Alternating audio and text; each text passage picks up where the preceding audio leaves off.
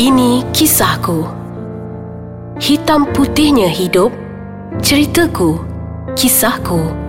Assalamualaikum warahmatullahi taala wabarakatuh dan selamat sejahtera saya ucapkan kepada semua pendengar podcast Ais Kacang. Ha, masing-masing mesti tertanya kan apa suara mamat ni lagi. Jadi bersama saya Alif dalam ini kisahku akan membawa cerita-cerita duka, cerita-cerita di sebalik uh, penderitaan seseorang insan yang pernah uh, mengalami uh, macam-macam kisah duka. Jadi uh, kita akan bawakan dalam ini kisahku. Contohnya sebelum ini, uh, ini kisahku kita bersama dengan ramai insan-insan istimewa yang menceritakan kisah duka, kisah pahit mereka dalam ini kisahku. Kita ada Cikgu Erin iaitu uh, daripada seorang pondan, uh, sekarang bertukar menjadi seorang ustaz dan bakal berkahwin. Dan kita juga pernah pernah bersama dengan Kak uh, Effie kita uh, iaitu uh, pesakit brain tumor dan sebelum ni kita ada bersama dengan Abang Adil Aziz pelakon tersohor di Malaysia mengenai kes dadah. Jadi hari ini uh, saya akan bawakan seorang tetamu uh, wanita um, akan menceritakan kisah si pendusta. Ha, kenapa si pendusta kita akan uh, bersama-sama dengan beliau uh, menceritakan kisah di sebalik pendusta itu. Jadi kita bersama dengan Cik Zura. Ya, saya. Sehat Cik Zura? Sehat Alhamdulillah. Uh, mungkin uh, untuk intronya, mm-hmm. uh, kita berkenalan dululah. Mm-hmm. Ramai pendengar SKC nak mengenali siapa Cik Zura ni. Hmm, okay. Nama saya Zura, uh, berasal daripada Ceras. Uh, okay, sebelum ni saya bekerja sebagai admin dekat uh, salah satu syarikat penerbangan. Mm-hmm. Okay, saya berumur 25 tahun. Okay. Uh, tinggal di mana? Tinggal tinggal di Ceras. Ceras. Oh dah ke. Oh saya tak dengar. Okey jadi uh, saudari Zura. Ya. Yeah. Hari ini datang ke studio untuk menceritakan uh, kisah si hmm. pendusta. Ya yeah, saya. Kan? Macam sakit je bunyi tu kan. Uh. Okey mungkinlah kita nak nak nak tahu. Uh-huh. Sebelum si pendusta mungkin dia seorang yang penyayang. Ha gitu. Uh, Okey mungkin boleh mengen- bercerita uh, starting point uh. mengenali si lelaki itu? Di mana? Bagaimana? Dan sebagainya. Okey Starting point kenal dia. Okay masa mula kenal dulu kan? Uh, Sebelum sebelum ni saya memang intern dekat situ. Tapi department lain dekat syarikat penerbangan tu uh, Dalam marketing Department. Lepas tu saya pindah kepada Saya dapat offer untuk pindah kepada department admin project. So okay start daripada admin project Masa first day saya masuk tu. Okay first day saya masuk Saya kenalkan diri semua. Tiba-tiba ada dah, dah, dah dapat tempat duduk semua.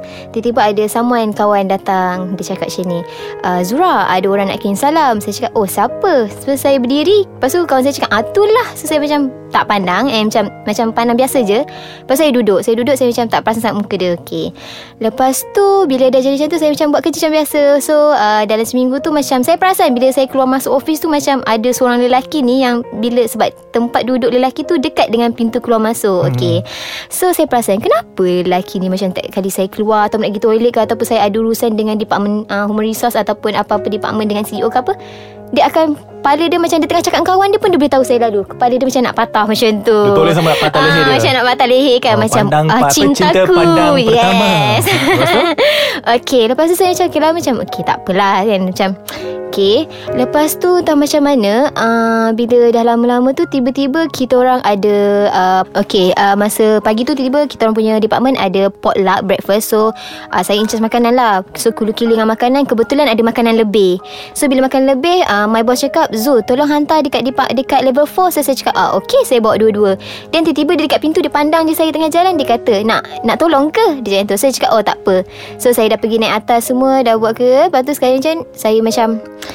saya dah ni semua dah settle. Lepas tu dah turun balik ke office saya Department saya. Lepas tu tiba-tiba Okay Dah buat kerja macam biasa lah Buat kerja macam biasa. Lepas tu dah One Two weeks lepas tu So maksudnya dah tiga minggu lah Saya dekat department tu. Tiba-tiba saya rasa uh, Masa tu kita orang ada uh, Briefing pasal Untuk hari Megaton. Uh, So Sukan? Ah sukan. Uh. So uh, hari sukan untuk uh, syarikat pembang tu lah.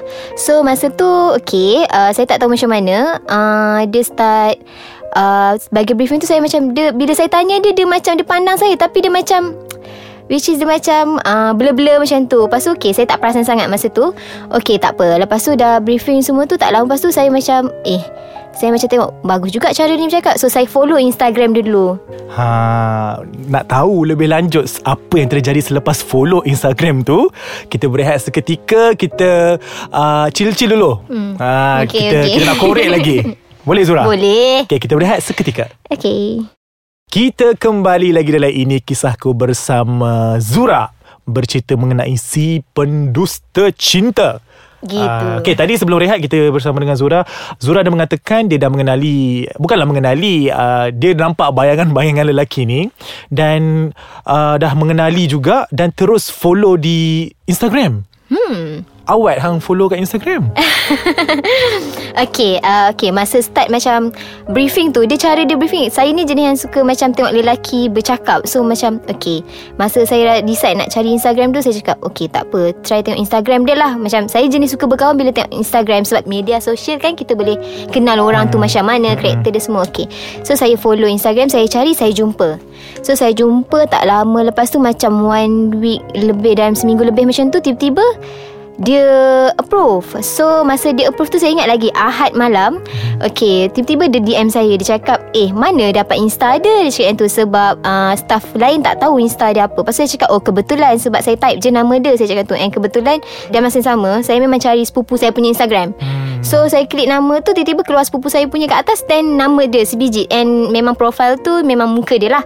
Okay lepas tu Bila saya dah klik tu Saya cakap Okay follow. Lepas tu bila dia dah DM saya Dia tanya macam tu Saya cakap ah, Saya jumpa. Saya ceritalah cara saya cakap tadi. Oh, perbualan yang mengenai mana dapat Insta semua dekat DM Instagram. Yes. Okay. okay. Lepas tu okay Kat DM Instagram okay Start daripada tu Dia asyik uh, Dia selalulah DM Dia kata selamat pagi. Which semua kat DM Sebab Memang dia tak ada nombor saya And saya tak bagi nombor saya masa tu. Okay dia tanya semua Dia tanya pasal saya Study kat mana semua. So saya macam Eh lain macam je dia ni kan? Sebab tanya-tanya kan. So saya tak apalah Macam tu kan.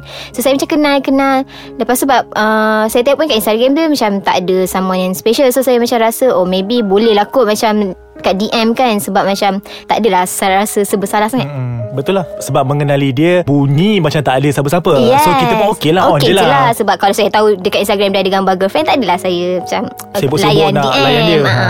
Okay tak apa. Saya pun keep, uh, uh, Macam DM dengan dia. Lepas tu saya tanya dia Kenapa setiap kali saya bercakap dengan dia Dia macam Blur-blur semua? Bila saya tanya kat office Pasal macam Ah ni macam ni eh? Macam tu. Dia macam terkejut Pasal muka blur-blur Macam nak, nak tak nak jawab. Lepas tu dia kata Oh sebenarnya Dia kata Dia dah lama suka kat saya. So bila setiap kali saya tanya dia Atau bercakap dengan dia tu Dia rasa berdebar. Dia kata macam tu? Pasal cakap Eh boleh ke macam tu?